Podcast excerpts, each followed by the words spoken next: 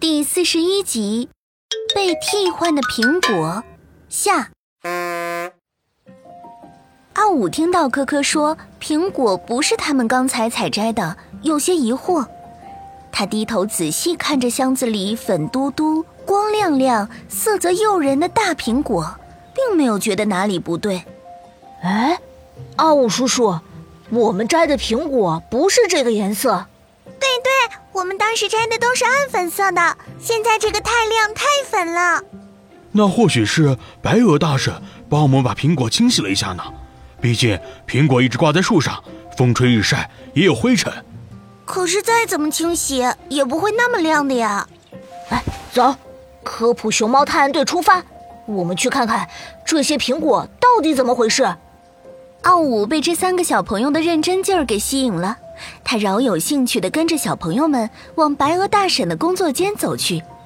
一行人还没走近，便听见从工作间传来机器的轰鸣声。他们推开半遮掩的门，看见工作间有好几台正在运作的机器，那些跟科科他们采摘时一模一样的暗粉色苹果，正在被分工有序的机器清洗着。另一台机器则在为清洗好的苹果上喷洒着什么东西。只见喷洒完毕，那些苹果竟都变得鲜亮、光泽起来。科科他们赶紧推门走了进去。这把正在机器后面放着苹果的白鹅大婶吓了一跳。哎呦，是你们啊？怎么，苹果的数量不对？白鹅大婶，不是苹果数量不对，是苹果都不对。这番话可让白鹅大婶听不明白了。奥武便把他们的所见和疑惑都告诉了白鹅大婶。啊，误会误会，这个机器喷洒的呀。它是果蜡，使用起来对身体没有危害。它是由棕榈蜡、虫胶果蜡、松香脂组成的。可我在植物百科里看到过，说是苹果本身就有一层果蜡呀。对对，是有。但是你们也看到了，这满山的苹果都灰扑扑的。我毕竟是要售卖到各个地方去，这苹果的外观还是要吸引人嘛。